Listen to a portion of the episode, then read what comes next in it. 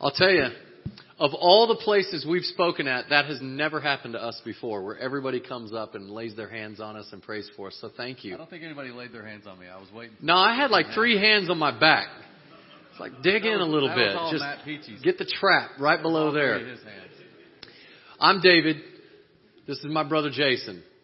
So a couple of little things before we get started. We are identical twins.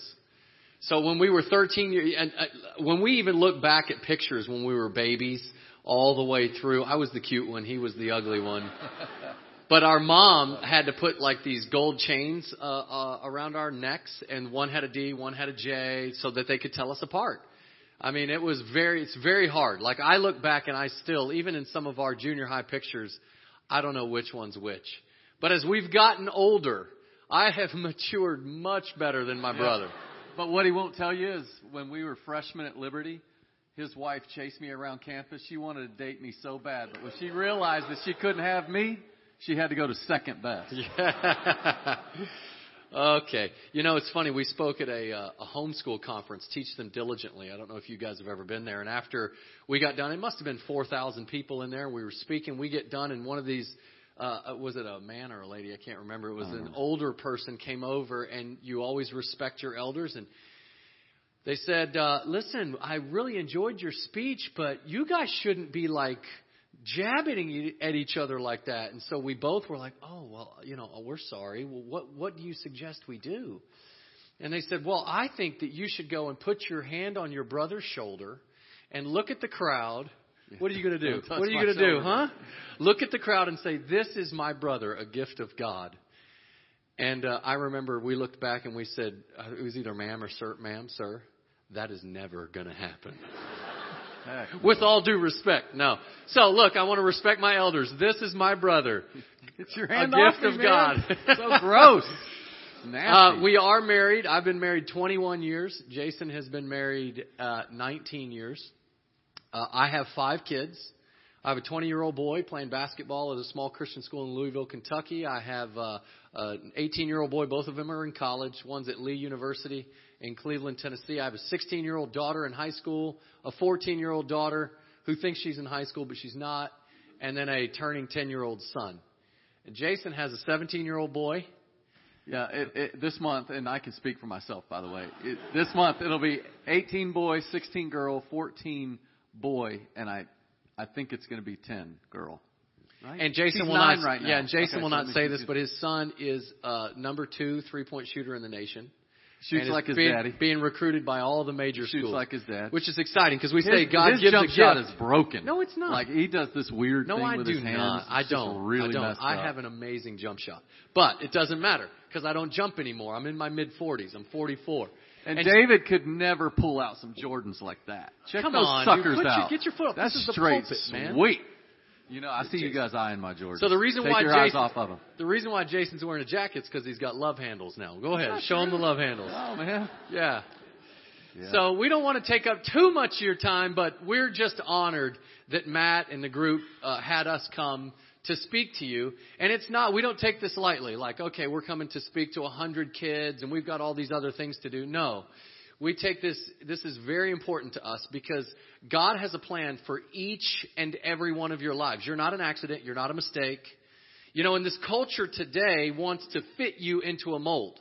The culture wants you to conform. And there's a way to conform. Take your convictions and lower them. Close the Word of God. Don't really talk much about Jesus. Think about yourself. You're the center of the universe. And then lose yourself on social media looking at all the other people that are doing things that you're not doing.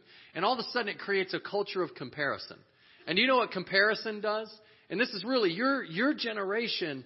Uh, We didn't grow up with the smartphone. I didn't even have a phone until I was 28. No, 27 years old.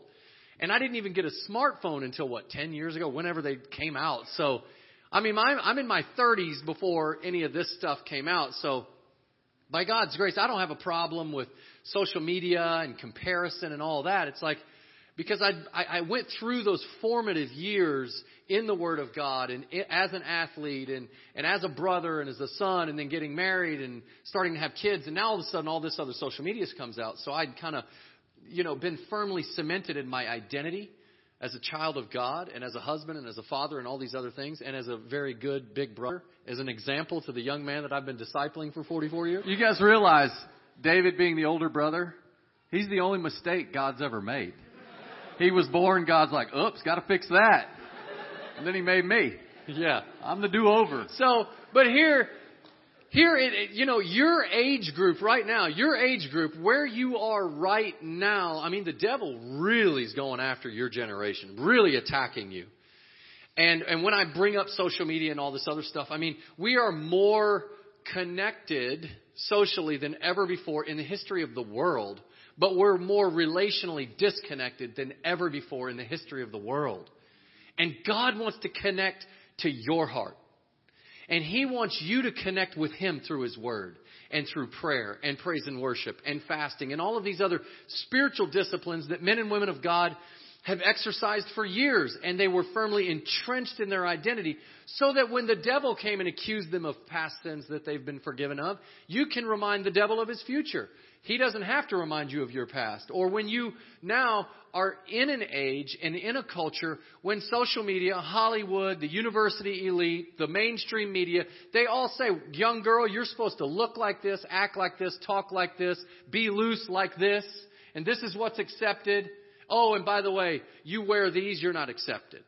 You act like this, you're not accepted. You're not as open and fr- uh, uh, and and free and all these other things morally. Well, then you're just not accepted. And they just kind of push you off to the side, and that can be that can be kind of tough. And young men, you're supposed to act like this. You're supposed to do this, and this is what a man looks like. You know what? The world is really attacking you, and you've got the world right here at the I mean, the touch of a finger, man, you can have almost everything in the world right here. And so it really causes some serious identity issues. Do you know that anxiety, depression, and suicide and addiction to opioids, which would be the drugs, are at an all time high in the history of America? All time high. How can we have this when we have medicine medical advances like we've never seen before? We have technological advances like we've never seen before. We have economic advances like we've never seen before. We are the richest, wealthiest country the world has ever seen, ever. Do you think even in Solomon in all his glory, he still didn't have central heat and air? Think about that. He couldn't just jump in his truck and drive somewhere. We're better off than Solomon. He didn't roll up into his refrigerator. He didn't have Ben and Jerry's ice cream. He didn't have any of those things. But we do. So listen, the world and the devil really want to take you down. And so Jason and I want to tell you a story. We want to we want to share our testimony with you. And the purpose of our testimony is that you can trust God with your life. You can trust him that he gave you the color of hair on your head. You can trust him that he gave you the body that you have. He gave you your parents. He put you in the condition and the situation that you're in right now, and you can trust him. He knows what he's doing. You are the only person that can glorify God the way He created you to glorify Him, past, present, and future. There's never been a person created like you. There has, there does not exist a person today just like you. As much as Jason wants to be like me, it's just it, there's not. You're not me. But there's no person just like you, and there will never be another person just like you. Now that is not to elevate you. That is to elevate the God that created you for a purpose. And the devil wants to strip that away from you and get you just swept downstream with the culture, feeling like a total and abject failure. I don't have this and I don't have that and my parents are too strict with this and they say this and, and I just, I'm telling you, that is the devil. That is the world. You need to tell that world to shut up. You need to tell the devil to shut up. Go before the Lord Jesus Christ. Get into His Word. Take time with Him. This is a generation that wants to be discovered. And God is saying, be developed. Christine Caine said that. And I don't listen to her all the time, but I loved how she said that. We live in a culture that just, I just want to be discovered. I want to be famous. Kids will do so much for fame. How many likes do you get? How many views do you get? All these other things. It's like, stop. Don't judge yourself by that. Getting likes and views, you know, if it's a scripture or something, that's great. But if it's got your face on it, don't even look at that kind of stuff. Get into the Word of God. Trust the Lord with all your heart. Lean not. Yeah, see, I knew you guys would know this. Keep going. In all your And He will. All right. How many of you want God to direct your paths for the rest of your life? How many of you want God to direct your path to that amazing spouse and to some children and to a good job and to faithfulness in the church? How many of you want God to direct your path to be strong believers in a culture like this today? Yes, yay and amen. And that's what we want. That's Proverbs 3, 5, and 6. Did you even know that that reference was? Everybody in here is ready for me to talk. No, not yet. Yeah. You're not ready. We just about lost the group no. here. Hold on. Okay. Trust in the Lord. Now we're going to tell you a little bit. Of our, I'm going to give you some of our testimony, and many of you, some of you in here have, have heard our testimony before. You might have even read the book that we wrote about this story. We're going to tell you, but I just want you to know that when we were in your shoes, at your age, if if you if if I could have seen a screenshot of myself at 44, where I am right now, I would not have guessed. I could never have guessed the journey that God brought me on and, and the two of us on in our family. I would have never guessed it. I thought my trajectory and direction was going one way, and God just flipped it around and went a total different direction. And through a whole series of events, here we stand today. And I look back and I'm like, God, thank you so much for what you did in my life. Thank you so much for how you've directed my steps. And so we, as elders in the faith, are looking back to you and saying, okay, guys, hey, we want to tell you a couple of things that you can trust in God. And He's always, always working behind the scenes, even when you can't see Him. He knows exactly where you are. And we know that all things work together for good to those who know God, to those who love him and are called according to his purposes. That's Romans 8:28. You can trust God. So Jason and I, a lot of you know us from we had the HGTV reality show. It was at the same time Chip and Joanna Gaines were coming up. Fixer Upper, great family, solid family. HG had just signed them and was about to pilot them. They signed us at the same time. We get on a phone call with Chip Gaines. We're talking back and forth. He's like, I can't believe God is elevating our families. And he said, I am committed to the scripture. God is going to use our families to glorify him. I said, Yeah, this is going to be great. They take their production team, brought them into Charlotte, and they start filming us. Their show, Fixer Upper, our show, Flip It Forward. They start running commercials.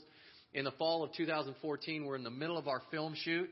And then all of a sudden, the activists, and I say from the left coast, sorry, many of you from the left coast, but the activists from, there was a bunch of groups in California that said, look, you can't put these guys on television. And HGTV then, behind closed doors, starts having private meetings with these activist groups, and these activist groups went through the whole narrative. Now, let me just say one thing. If you believe in the values of God, I'm just going to say it this way God's boundaries lead to God's blessings. And if you remove those boundaries, the blessings are replaced with burdens. Right? Okay, so we look at the welfare system today. We, we, we look at the, the moral ills and the, the degeneration of family today. Is it creating a better economy for us or a more difficult economy? Is it creating healthier families and healthier children or more depressed and more confused families and children? You see what I'm saying? The boundary of God for family leads to his blessing. But when you erode that specifically when it comes to human sexuality, that is a gift that God gives to us in the context of marriage. Or when it comes to marriage is between a man and a woman. Or when it comes to unborn life.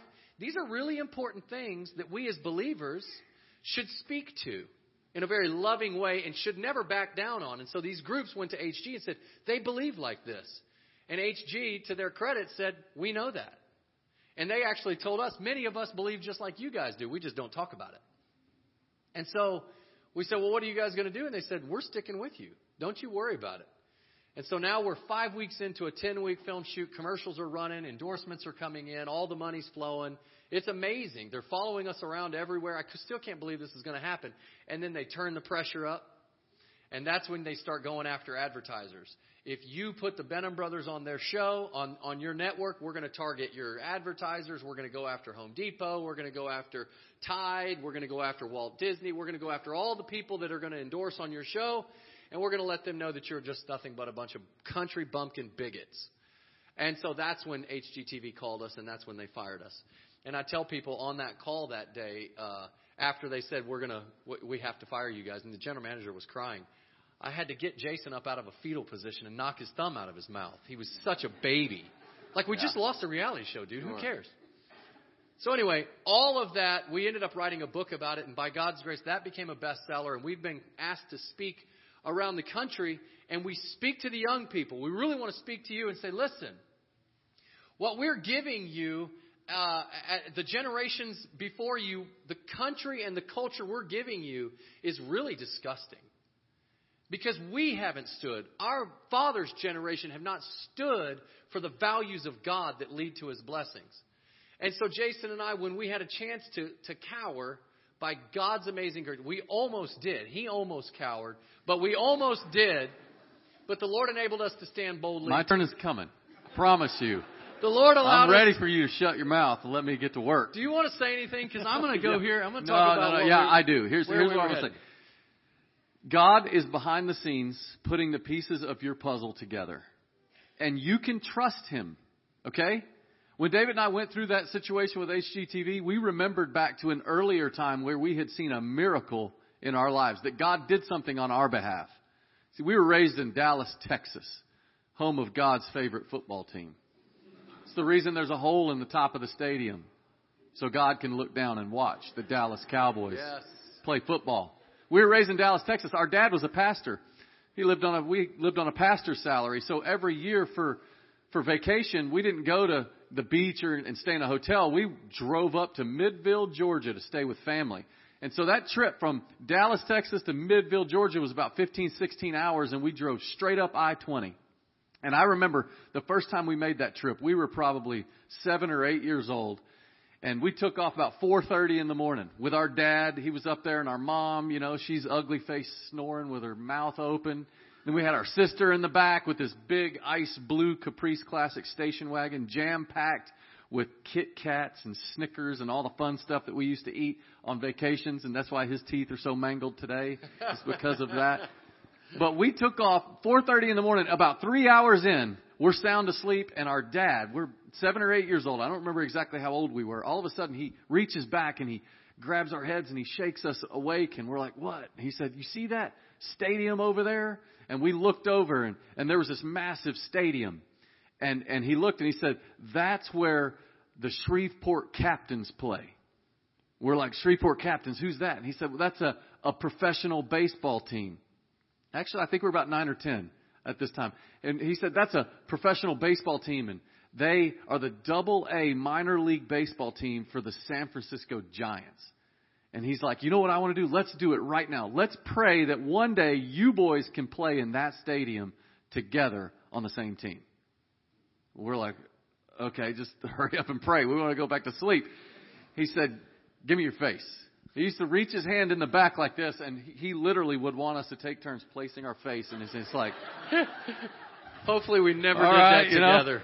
he's like, give me face, and both of us are going down. We're like, oh, that's disgusting, Yuck. gross. Give me your face. What? What is this all about?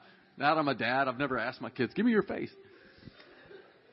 And then my dad prayed. He's like, God, I pray that somehow, some way, by your power, by your might, and by your glory, that you get my boys in that stadium to play on that field together. Two weeks later, we'd be coming back from Midville. It would always be around nighttime because every summer we took this trip. It'd be around nighttime. This time the lights were on, it's about 9.30, 10 o'clock at night. The lights are on. And dad would say, see, they're over there playing right now. Let's pray that you boys can play on that field together in the same stadium. Give me face. He did it all the time until we were about, what, 18? I'm just kidding. we stopped giving him face. And we got to where we could just put our hands in there and he would pray, God, help them to get there. And then every year, when we were 10, when we were 11, when we were 12, there and back, right around 7.30 in the morning, we'd hear the, the car rolling and dad would wake us up. Boys, there it is. Let's pray that you can get there. Well, then we got baseball scholarships to play at Liberty University. How many of you guys ever heard of Liberty University? When somebody tells me that they got accepted to UNC Chapel Hill to be a Tar Heel, what I really hear them saying is, I couldn't get accepted to Liberty University. That's what I hear, and that's what you hear too. Don't you Well, there's look at a lot like of these that. people aren't from North Carolina, right? Yeah, buddy. Liberty. Okay, so we got baseball scholarships to play at Liberty. And then while we were there, it was uh, our main goal when we got to Liberty. Actually, let me back up real quick. When we were seniors in high school, David, our dream was always to play professional baseball. David got drafted by the by the Mets, Yes. and I didn't get drafted. That was tough. I remember sitting in church crying like I felt like such a toolbox because there wasn't internet at that time. So every morning you'd get up for the three days of the draft and we'd open up the sports page to see what the draft numbers look like and see the names of the people that got drafted. And his name finally came up and mine didn't. And that was hard because this was always our dream together and it was always our dream with dad. But we ended up signing and playing at Liberty. And, and our main goal when we went to Liberty was to get Liberty to a NCAA regional tournament. And so they were a Division One baseball school, and they had made the tournament before. Is that baby okay? Okay, good. Okay, good. All right, awesome. And so they had made the NCAA regional tournament before, but if but we had never won a game. Liberty in all of the sports, and this was back in 1994, in all of the sports that were Division One for Liberty, they had never actually won a game in a regional tournament, which is the national tournament. So we've got March Madness coming up in two weeks. That's the basketball NCAA top 64 teams. For baseball, it was the top 48 teams. So our goal going to Liberty was to get Liberty to a regional tournament and win one game. That was it. That was our whole goal. In our first three years, we didn't end up making the regional tournament. And in order to win the, to, to make it to a regional, you have to win your conference.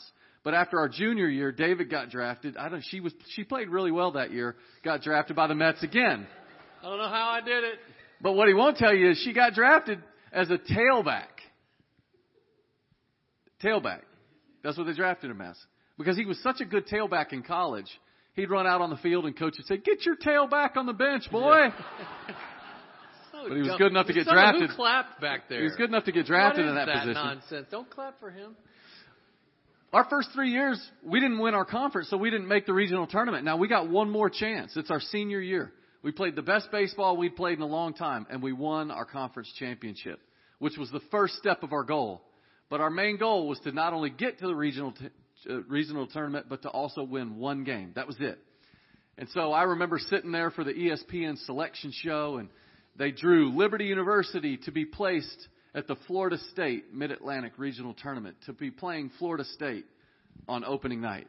And so that's what we did, and we flew down to Tallahassee, and we got off the bus, and we ended up playing Florida State that night. It's a double elimination tournament. We lost that first game 10 to 7, but it's the next day that I want to tell you about because we were playing against the Auburn Tigers. And at this point, they were, I don't know, they were top 25 in the nation, They I'm were- pretty they sure. were 10th. They were 10th in the nation. And we were nothing. I mean, we were just, it was like a David and Goliath story. And so the crowd was, it was jam packed with people. I already put my mouth on it, so you That's the, you should waterfall these things, man. It's got to waterfall it. That's the rule. But we were playing against Auburn, and the crowd was packed because there were so many scouts there, and there were cameras there, and there were reporters there. This is a big deal, like a David and Goliath story. And in the ninth inning, the score was tied two to two. Top of the ninth. In the ninth inning, score was tied. I didn't interrupt you. You don't interrupt me. Or this You might be interrupted a, me all this might be a talk they'll never forget. but it was in the ninth inning. Now we were the home team, so they were up to bat, and there was two outs and one runner on second base. Now all we have to do at this point is get this next hitter out, and then go in and manufacture a run, and we win our our first game that Liberty has ever won a regional tournament, and we accomplished our goal. That's all we got to do. And the next hitter comes up and he hits a slow rolling ground ball to our third baseman. I mean, this is like this is great. Couldn't he be? Couldn't have been any better. Just grab the ball and throw it across, but it went right through his legs. And the guy on second rounded third, and it was going so slow that he was actually able to stand up and go straight home. And now they were up three to two. And you could hear the collective sigh in the crowd, like, oh, like, oh my gosh, that was so easy. The problem was is that I happened to be playing third that day. It was ridiculous. It was terrible. I was the catcher. And I remember just screaming, four, four. You know, you're screaming them for them to throw the ball. And the left fielder, by the time he picked it up, the guy had already crossed the plate. I was can still so see that. Jason. I can still see that ground ball in my mind, and I let it go right through my legs. See, but you guys are too young to remember a guy named Bill Buckner, who was the first baseman for the Boston Red Sox in the World Series against the Mets. He let a ball go right through his legs, and it cost him the World Series. Now, the difference between me and Bill was Bill actually tried to commit suicide after that game. It was really sad. He jumped out in front of a bus, but it went right through his legs. So he's still alive to this day. it's so dumb. Keep going, dude. You just booted the ball. Okay, now we're losing. So I booted three- the ball. I don't want to talk about my error. Now we're want to talk losing about Bill. three to two. We got the next hitter Bill out. Bill did it. We got the next hitter out, and now we we're back in the dugout. We ended up getting the next hitter out. We ran back to the dugout, and as I was running back to the dugout, my heart was at my feet. I mean, I was so upset that I had made an error when my team needed me the most. But I sat down at the dugout, and I started to do the math in my head. And I said, wait a second. If we're able to get three guys on, first, second, and third, and there's two outs, guess who would be coming up to the plate? And I did that math in my head before our first hitter got up. So I slid down on my knee right next to the bench. I'm like, oh, God, I can see what you're doing here. This is amazing. You are setting this up for me. And I got back up and I just prayed, God, make it happen. And sure enough, as God would have it, three runners on base, bases loaded, two outs, and guess who steps up to the plate? The Bambino. I they don't even know who the Bambi. That's Babe, Ruth. Babe Ruth. Ruth. He's teasing. He's I remember not really Babe I walked He's up to the plate. I literally felt like I was in the spirit. I was praying out loud. Thank you, Jesus. I totally see what you're doing here. This is amazing. I was praying that. No exaggeration. And I got up to the plate and I was just like, thank you, God. This is so awesome. Lord, you're going to come through. And the catcher's like, what are you saying? I'm like, shut up. Not right now. Actually, I didn't say that to him. I didn't say anything to him. But I just knew what God was going to do. Because remember the prayer. And then as David and I, and I'll just take a, a one step back, as we traveled up and down from Dallas, Texas to Lynchburg every year, going back and forth from college. We did it four times a year, coming back and forth for Christmas and, and then coming back and forth for the summer. We would always pray about Shreveport. We would always, I'd be driving, I'd wake David up because he was always asleep. I'm like, give me your face.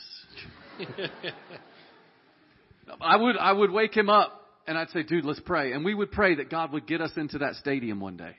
So we did that and we constantly did that. And so now here I am. I'm, I'm up and it's, this is our senior year. I've already graduated at this point. Graduated the week before this tournament. David and I both. So this is our last opportunity. And I was up there praying. And this pitcher was on the mound. His name was Coulter Bean. What a name. And he used, he threw the ball like this. Like, whew. You know those, they're called mudslingers in baseball. Where you kind of throw them, he doesn't throw overhand, but just really, they're tough to hit. But he threw me this pitch that looked like his head. It was that big, and I was like, oh, yeah, this is my pitch right here. And I remember rearing back and swung the bat as hard as I possibly could. Wait for it. To hit a slow rolling ground ball to the second baseman who picked it up and stepped on second base. Game over, college career over, dream down the drain. Failure. Failure. No, but listen. I have never felt like I felt that day ever before. I mean, not only did I fail my team once, I failed my team twice. And that year, I was the player of the year in our conference, like MVP of the team. If anybody should have come through, it was me. One of the top hitters in the nation. God gave me the greatest season only for me to fail when I needed it the most. And I needed to come through. And I remember running through first base, and before I could even get back to the dugout, our sports information director came running on the field. Short little guy, Mike Monturo, and he said, "Jason, they want to see you in the in the uh, press conference room." I'm like, "Man, that was fast." And I could feel a lump in my throat starting to come up. I'm like, "I will not act like my brother and cry in He was public. gonna It's cry. not He was gonna ready happen." to cry. But I really did. I mean, it was it was emotional, and every guy in our in our dugout was just his head down. And I mean, this was our one opportunity. It was so easy. We could have we could have beat that team and accomplished that goal that we had always had.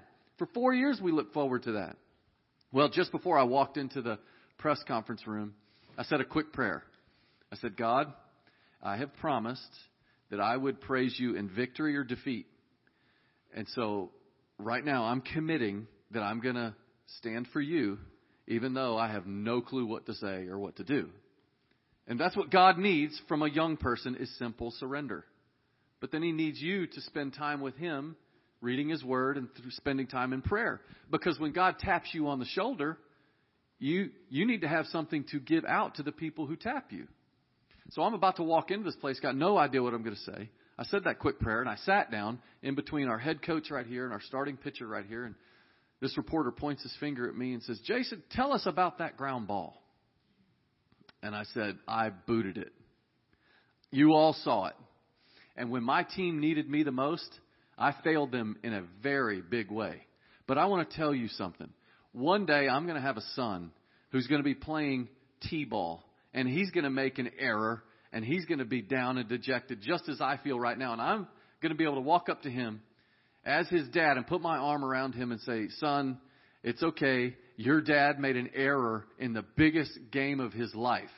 But I want to tell you something, son. Jesus has never once failed me, and he will never once fail you. And any of you reporters that would surrender your heart to Jesus and repent of your sins, you will be saved.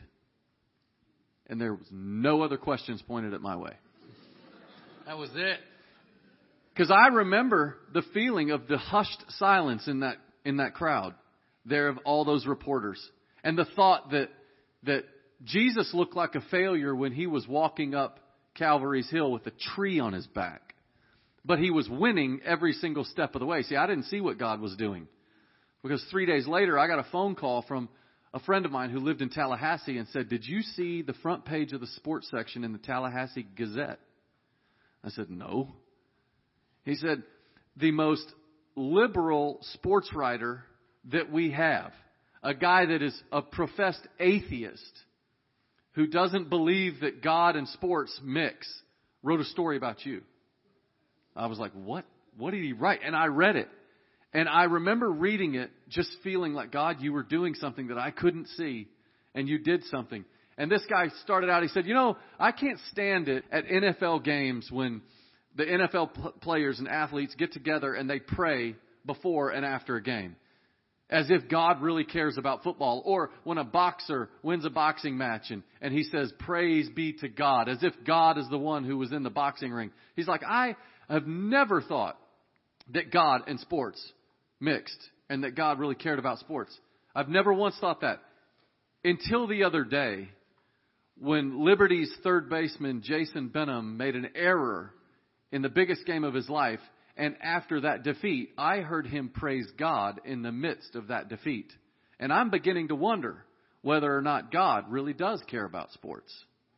You see, I didn't know that he was in that crowd that day. I didn't know that God was setting me up for failure so that God could be, bring, be brought glory to that man who didn't even believe there was a God. You see, no, you never know what God is doing behind the scenes. All you have to do is be faithful to trust Him and then He will put the pieces of the puzzle together for you. So the world will tell you that failure is over. But there's really no such thing as failure in the kingdom. You're either winning or you're learning, you know? I mean, you're always moving forward and it's it's so amazing that the Bible is the only book that takes all of its heroes and shows you all of their warts highlights the stories of their failures, and then when they confess and they get things right, then what does God do with them? He uses them for His glory. And so, in this little story right here, be encouraged that you are not defined by what the world calls success.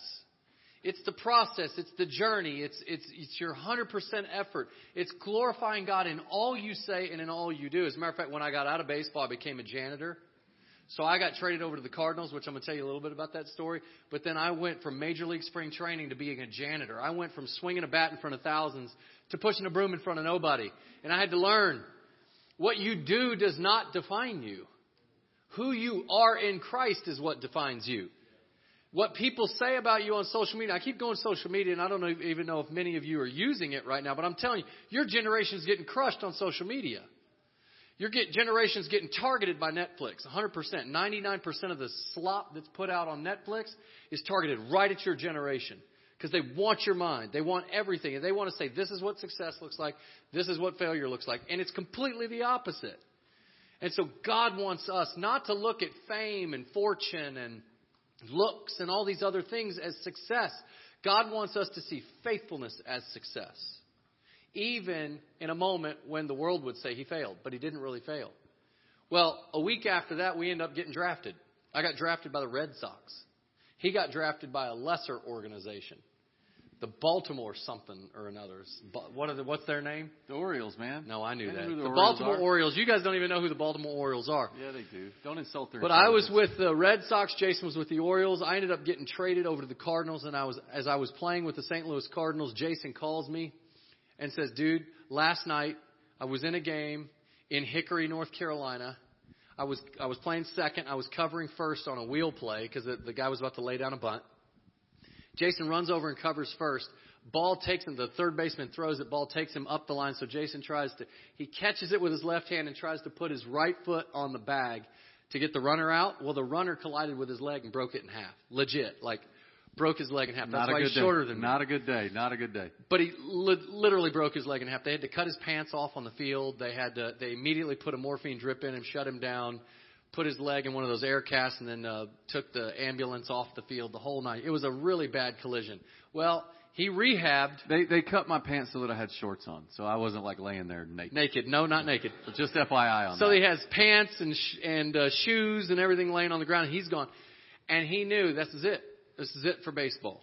So now when he he breaks his leg, it's like I'm now with the Cardinals on the fast track to the big leagues because I was in a major league trade. the hardest part for for me when I went in just before I got into surgery that night to fix my leg up was I remembered Shreveport, and I was like, oh my gosh, I got I I got drafted. We're living this dream, but we never got to play in Shreveport, and that was that was the hardest dream to let go of for me. Yeah, and so I'm on the fast track. I'm in now. I'm playing in Double A. I was in Major League Spring Training. I was a phone call away from the big leagues, and Jason ends up rehabbing. They said he'd never walk again.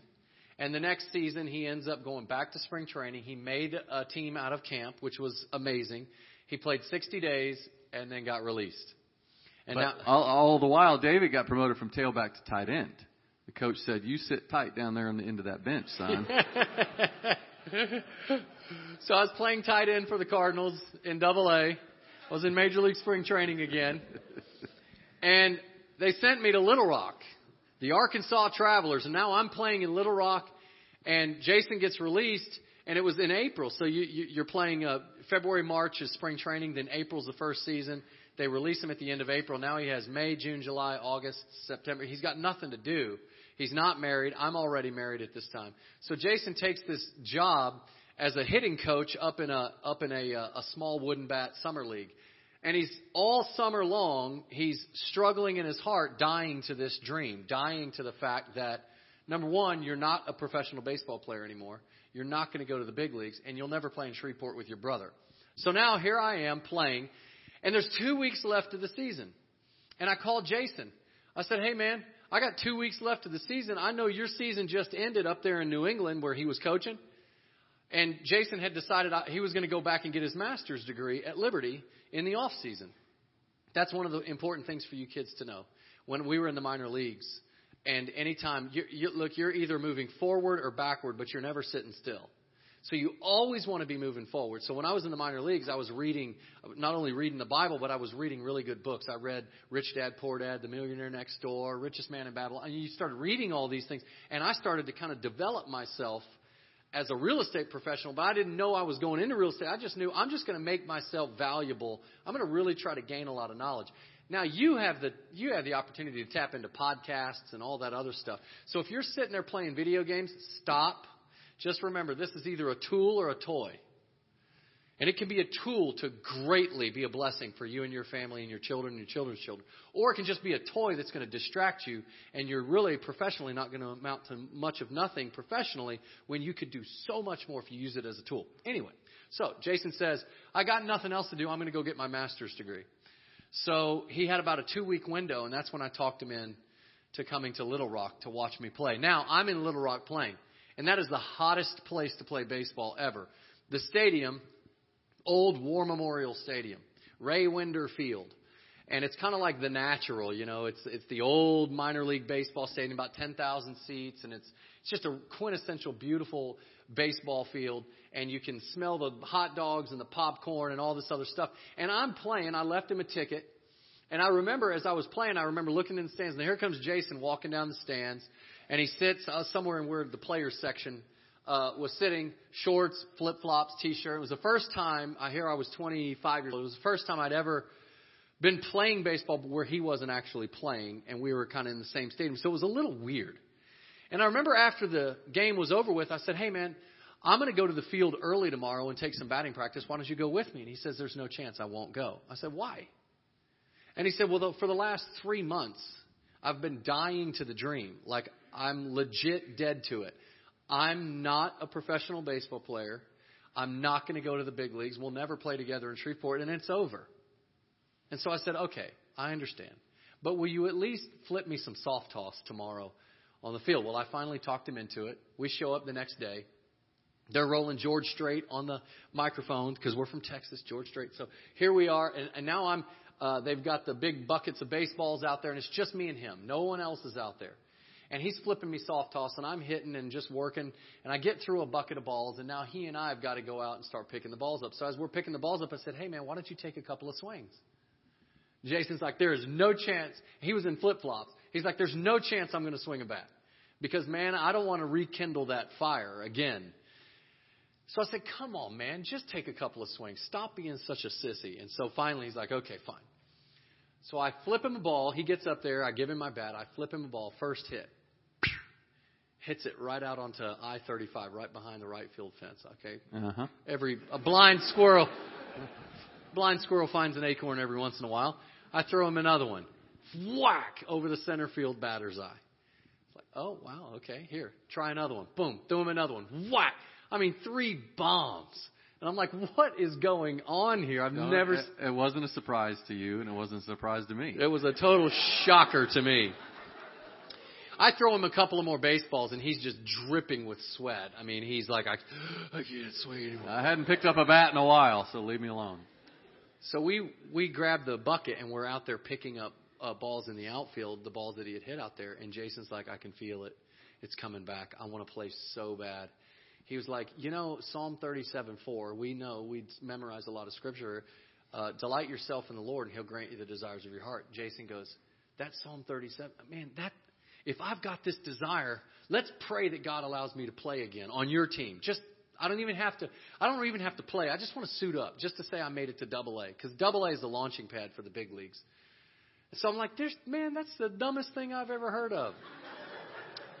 well, as like the good big brother, I knew I needed to make sure discipleship was in place. I said, "Okay, son, let's pray." So right there in center field, in old War Memorial Stadium, Jason and I are standing there. We got a big David sunflower seed bucket of baseballs sitting next to us, and we just bow our heads. And I, I just said, Lord Jesus, you know the desires of our heart. And I pray, if it be your will, that Jason would be able to sign and finish the season on this team. That was it. That's all we prayed. And I didn't really believe it. And so we leave, we go That's a home. great prayer of faith right there, guys. Well, that night our second baseman it. that night our second baseman slides into second, comes up and he's kind of shaking his hand a little bit. And he goes into the dugout and uh, and they sent another guy back in for him. And I remember asking the trainer, I said, "What happened to Alex?" And he said, "Yeah, he, he sprained his wrist. It's not that bad, but there's only nine games or uh, seven. Thir- seven games, seven games, seven games left in the season. So we're just gonna we're gonna go ahead and put him on the disabled list." And as soon as he said that, I thought, "Huh," because in the minor leagues, when somebody goes on the disabled list, you have to keep an active roster of 25 players. So once one falls off, you've got to now move people. The last thing that a minor league coordinator wants to do is start moving a bunch of people around with seven games left of the season, all these plane tickets, and then you got to modify contracts. It's a real pain. So I go back home. Jason is now with me, and, and we're driving back, and he's like, dude, you know what you got to do? I'm like, what? He says, you got to tell your manager about me. This was the answer to my prayer that somebody like, would get hurt. So the next day, we go out to the field, and we're taking batting practice and I'm in the third group, and they whistle in my third group, so I come running in from the outfield. Jason's sitting there on the front row, and it's a you know it's a good ways back by behind the dugout, and uh, I'm putting pine tar on my back, getting ready to swing, and I hear Jason. Psst, psst. What? I turn around, and Jason's like, "Ask him, ask him." So man, my heart just drops because I'm I'm legit ready to go to the big leagues at any minute thinking I could get called up. The last thing I want to do is go over there and say, "Hey, you find my brother?" You know, I didn't want to do that. So you're like, "I know I'm your best tailback, but can we talk?" Manager's leaning up on the batter shell. You know, he's got his hat propped back. He's just leaning, watching the guys hit. And I walked over there. His name was Hammer. I said, "Hey, Hammer." Uh, I said, "Listen, I know Alex got hurt last night, and and Mike Jorgensen, who was the minor league coordinator, I said, and I know Jorgie's going to move a lot of guys around. That's probably a pain for him. Tell him to pull the scouting report for my brother with the, with the Orioles. I said he'll sign for free. Just put him in a uni so that you don't have to move people around. I was like, there, there he is, right back there, and there's Jason sitting there. He's like, Hey. he didn't say a word to me. I felt like an idiot. I mean, he just kind of looked at me and just kind of like looked back, and I don't. I still to this day don't know what he was thinking. But I'm sure he was probably thinking, "You're a fool. What kind of? That's the dumbest thing I've ever heard." Hey, find my brother. He's my old brother. He's right there. So, two games go. No, one game goes. Nothing happens. Nothing. Until Jason and I were getting ready to go to the field. Uh, had five games left. We're getting ready to go to the field. We're playing the El Paso Diablos. They were the Arizona Diamondbacks minor league team. They were in town. They had a six foot seven lefty. It was not Randy Johnson, but it was a six foot No, seven you're, lefty. you're one game ahead. The, the game before that, right before we came to the field. Okay, this is hilarious because he's forgotten part of the story. No, I did not. Huh? Yeah, we weren't playing the El Paso Diablos yet. Who were we playing? I don't remember, but all I know, I'm the idiot. but all I know is that night we went home and I remember telling him I was like, dude, okay, so Alex slid in. Obviously, he's not really hurt, but they're going to put him on the disabled list, and and we Mm. don't want Mm. that. We don't want the. Uh, uh I got That's it. my story now. You done lost the crowd. I'll let you have it after I get to this part. Okay. Um, so, and I said, dude, this is the answer to my prayer. You need to let them know. And so he let them know. David obviously came back and he's like, dude, they don't want you. I'm like, all right, you know, whatever. At least we gave it a stab. Next day, Yeah, get a right before call. we came to the field. we get a phone call. So, and it's funny because it wasn't a cell phone. It's it's actually a phone probably most of you've never seen. It's actually mounted on the wall and has a tangled cord underneath yeah, it. buddy. And the corner around the wall is usually just worn thin. and I picked it up. I'm like, so hello. when we were kids, we had one of those, and it was right by the kitchen, and then down the hall was the half bathroom. So we'd walk in after school, and that cord was all the way in the half bath. We knew what Dad was doing, so we just kind of left him alone. So I picked the phone up and I'm like, hello, David, this is Aaron, which was our clubhouse manager. Is your brother still in town? I said, yeah. And they said, okay, good. Jorgensen thought it was a good idea. They want to sign him. We've got his contract here at the, at the office. And I remember hanging the phone up and I turn around and Jason's like, they want to sign me, don't they? See, I prayed in faith. He did not. So we roll up to the field. We're playing the El Paso Diablos, and we're playing the uh, Double A affiliate for the, the the Diamondbacks. And we go in, and it was just amazing because there's Jason's locker. I mean, we hadn't seen this since college. We never. I mean, the dream was completely dead, and now here he is. He didn't have anything. I had to give him my big league pants. I mean, we, we they gave him all the jerseys and everything, and and then we go into the game, and I'm sitting on the bench that night. I have no idea why. I was sitting on the bench last night, that night next to Jason, and so he and I are just sitting there like, and it's so surreal because the night before, Jason's sitting in the stands, gorging himself on a hot dog and popcorn, and the next night he's in a uniform, sitting in the dugout with me, and it was amazing. And then this guy's got a no hit shutout, which means nobody's gotten a hit and nobody has scored a Is that run. what no hit means? Well, Nobody's gotten I a hit. I don't know if Okay. they pay cl- that close. They hadn't scored a single run, which means the score was zero. Yes. And he's a big lefty. Now Jason hits from the left side. I hit from the right side. When we were five years old and we went to our first baseball practice, the coach couldn't tell us apart, and Jason could not hit. And then so he said, the right "Let's side." let's just try you on the left side," and it worked. So anyway, so uh, the manager now this it's sorority night. It happens to be. There's like four or five colleges in Little Rock, and it's late in August, so all the college kids are back, and the place is packed. I mean, packed. Thousands and thousands of people. So the atmosphere was great. And Hammers over on the third base dugout, our over on the third base line, coaching, and our dugouts here. And Jason and I are just sitting there with all the rest of the players, and we're hitting. And it's a no hit shutout in the seventh inning, and Hammer screams over, Hey, Benham! We look up, and he says, You're pinch hitting. And so I stood up, grabbed my bat, and grabbed my gloves, and he screams, No! Your brother! Legit. I told you about tailback, didn't I?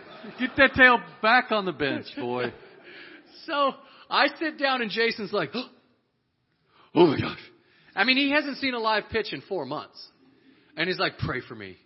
And so Jason stands up. He didn't have a bat. I gave him my bat. Another dude gave him batting gloves. And Jason walks up and he goes up to the top of the dugout, up the steps. And just when he gets to the top of the steps, he looks back and he goes, Boys, I'll be right back. just goes, I wasn't planning on doing much. He goes up to the plate, and this is crazy. So he goes up to the plate, and I see him, and, and while he's going up there, I am a nervous wreck because I stuck my neck out for this dude he could make me look like an absolute idiot.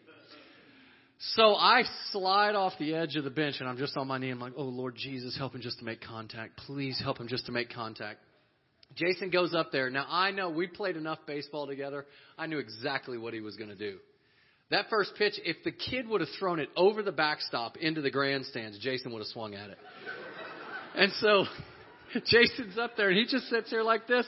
And that ball comes in right down the middle of the plate, 97 miles an hour. And I guess he must have shut his eyes because he just, boom, and just hit a missile. And all of a sudden I look and the center fielder is turned around and he just digging towards center field. And I'm like, oh my goodness, oh my goodness, I can't believe it. And just bang, right off the bottom of the wall. And it goes, and then Jason's in for a stand up double, standing on second base, and the stadium erupts. I mean, place is going nuts. He breaks up a no hitter and they're playing that that Cotton Eye Joe song, you know, where did you come? know. He's out there on second like this. Mm-hmm. no, I'm only teasing. He didn't do that. Yeah, buddy. I'm not scared of Cotton, Cotton Eye Eye Joe. Joe. So anyway, Jason's standing there. The next hitter walks. The next hitter hits like this little slow punch and Judy over the, over the right fielder, and it's a play at the plate. Jason slides in. He looked like he had a grand piano on his back rounding third base. He's I hadn't sprinted in a while. He hadn't sprinted in Legs forever. felt a little heavy. Yeah, it looks like he was running in quicksand. So, play at the plate. He's safe. Game's tied one to one. Next guy hits a home run. We end up winning the game. After the game's over with, Yeah, What- let me let me pick it up here because? I remember standing right by the first baseline, and the game was now over. The guys had gone into the clubhouse, and there was a line of people and kids going up the stands, and I was standing on the field for my autograph. And I'm sitting here signing an autograph. I got a couple dudes from the paper that are interviewing me. They're like, "Okay, so tell us, Jason. So you mean last night you were sitting in the stands?" And I was like, "Yeah, only God could do something like that." I mean, I was in the stands the night before. he was in my autograph line. Yeah. And I was wearing flip flops and shorts. And it was a simple prayer like, God, can you can you do something? Can you put me on this team with him? And God's just like, yeah, why? Why would God say yes to that? Because he can and he's a good father and he's putting the pieces of a, of our puzzle together. Look, if if I had not broken my leg that night 2 years prior and if I had not gotten released a month or 4 months before that, I wouldn't have been sitting in the stands watching him play baseball. And if I wasn't sitting in the stands watching him play baseball, I never would have gotten signed. See, I didn't know all that stuff.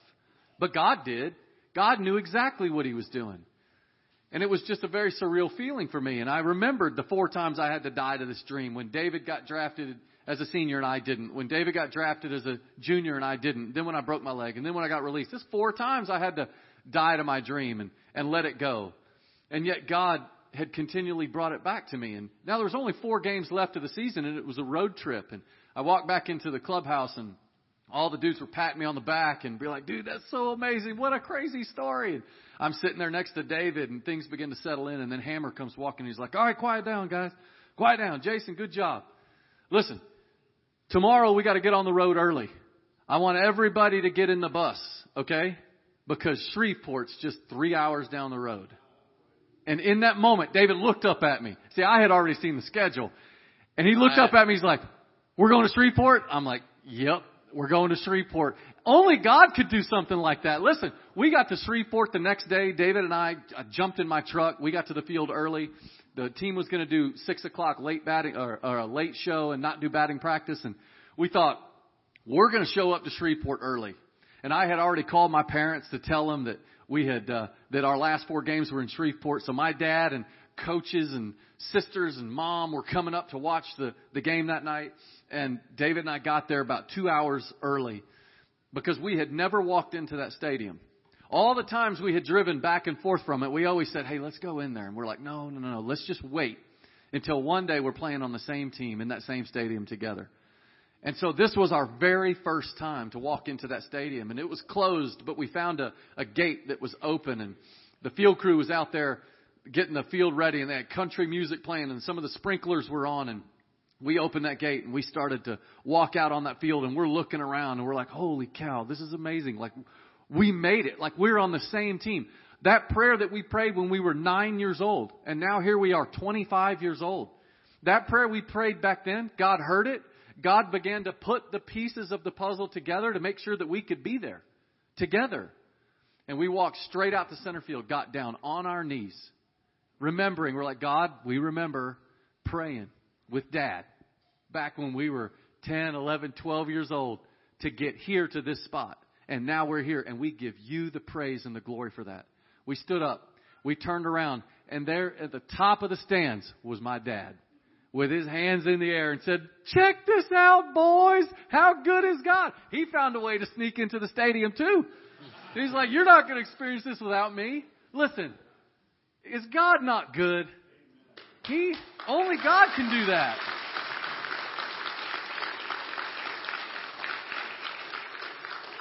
See, that's a God story.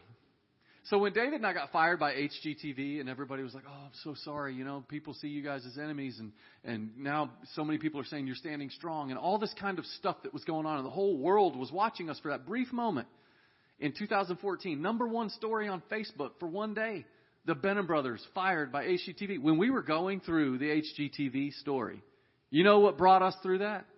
Remembering Shreveport, remembering back at what God did then because when you place your faith in Christ, your faith will intersect with His faithfulness and you'll be transformed forever. And you will have something to hold on to. Now, right now, you guys are in the story building years. Your story never ends. David and I have more stories too. And we have more stories in the future that we don't even know about.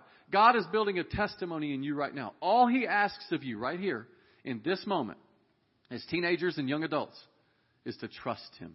You trust in the Lord with all your might. Do not lean on your own understanding. My understanding when that coach for the Orioles brought me into his office and said, Jason, we don't have a place for you anymore. My understanding at that moment was that I wasn't good enough. My understanding at that moment was that everything that I put my heart and soul into didn't amount to anything. But see, God was doing something. I didn't see it, but He saw it. And you can trust Him. And that's the message we want to leave with you guys today. So I want to finish with prayer, and I'm going to read this. So if you'll bow your heads and close your eyes. I'm just going to read it just straight out of Scripture. Proverbs 3, 5, and 6. Trust in the Lord with all your heart. And do not lean on your own understanding. In all your ways, acknowledge Him, and He will make your paths straight. Lord, we love you and we surrender our lives to you. Lord, we thank you that you are on the throne. There are no surprises in heaven, and you are working. You are writing history. And Lord, each and every kid in here, they have a part in your story. So I pray that they would trust you. I pray that they would seek you. I pray that they would find their hope and their joy and all that they are would be found in you and in you alone. I pray, Lord Jesus, for blessings on their lives. I pray for direction on their steps as they find all of their strength and all of their hope in trusting in you with all of their heart. In Jesus' name, amen. Thank you, guys.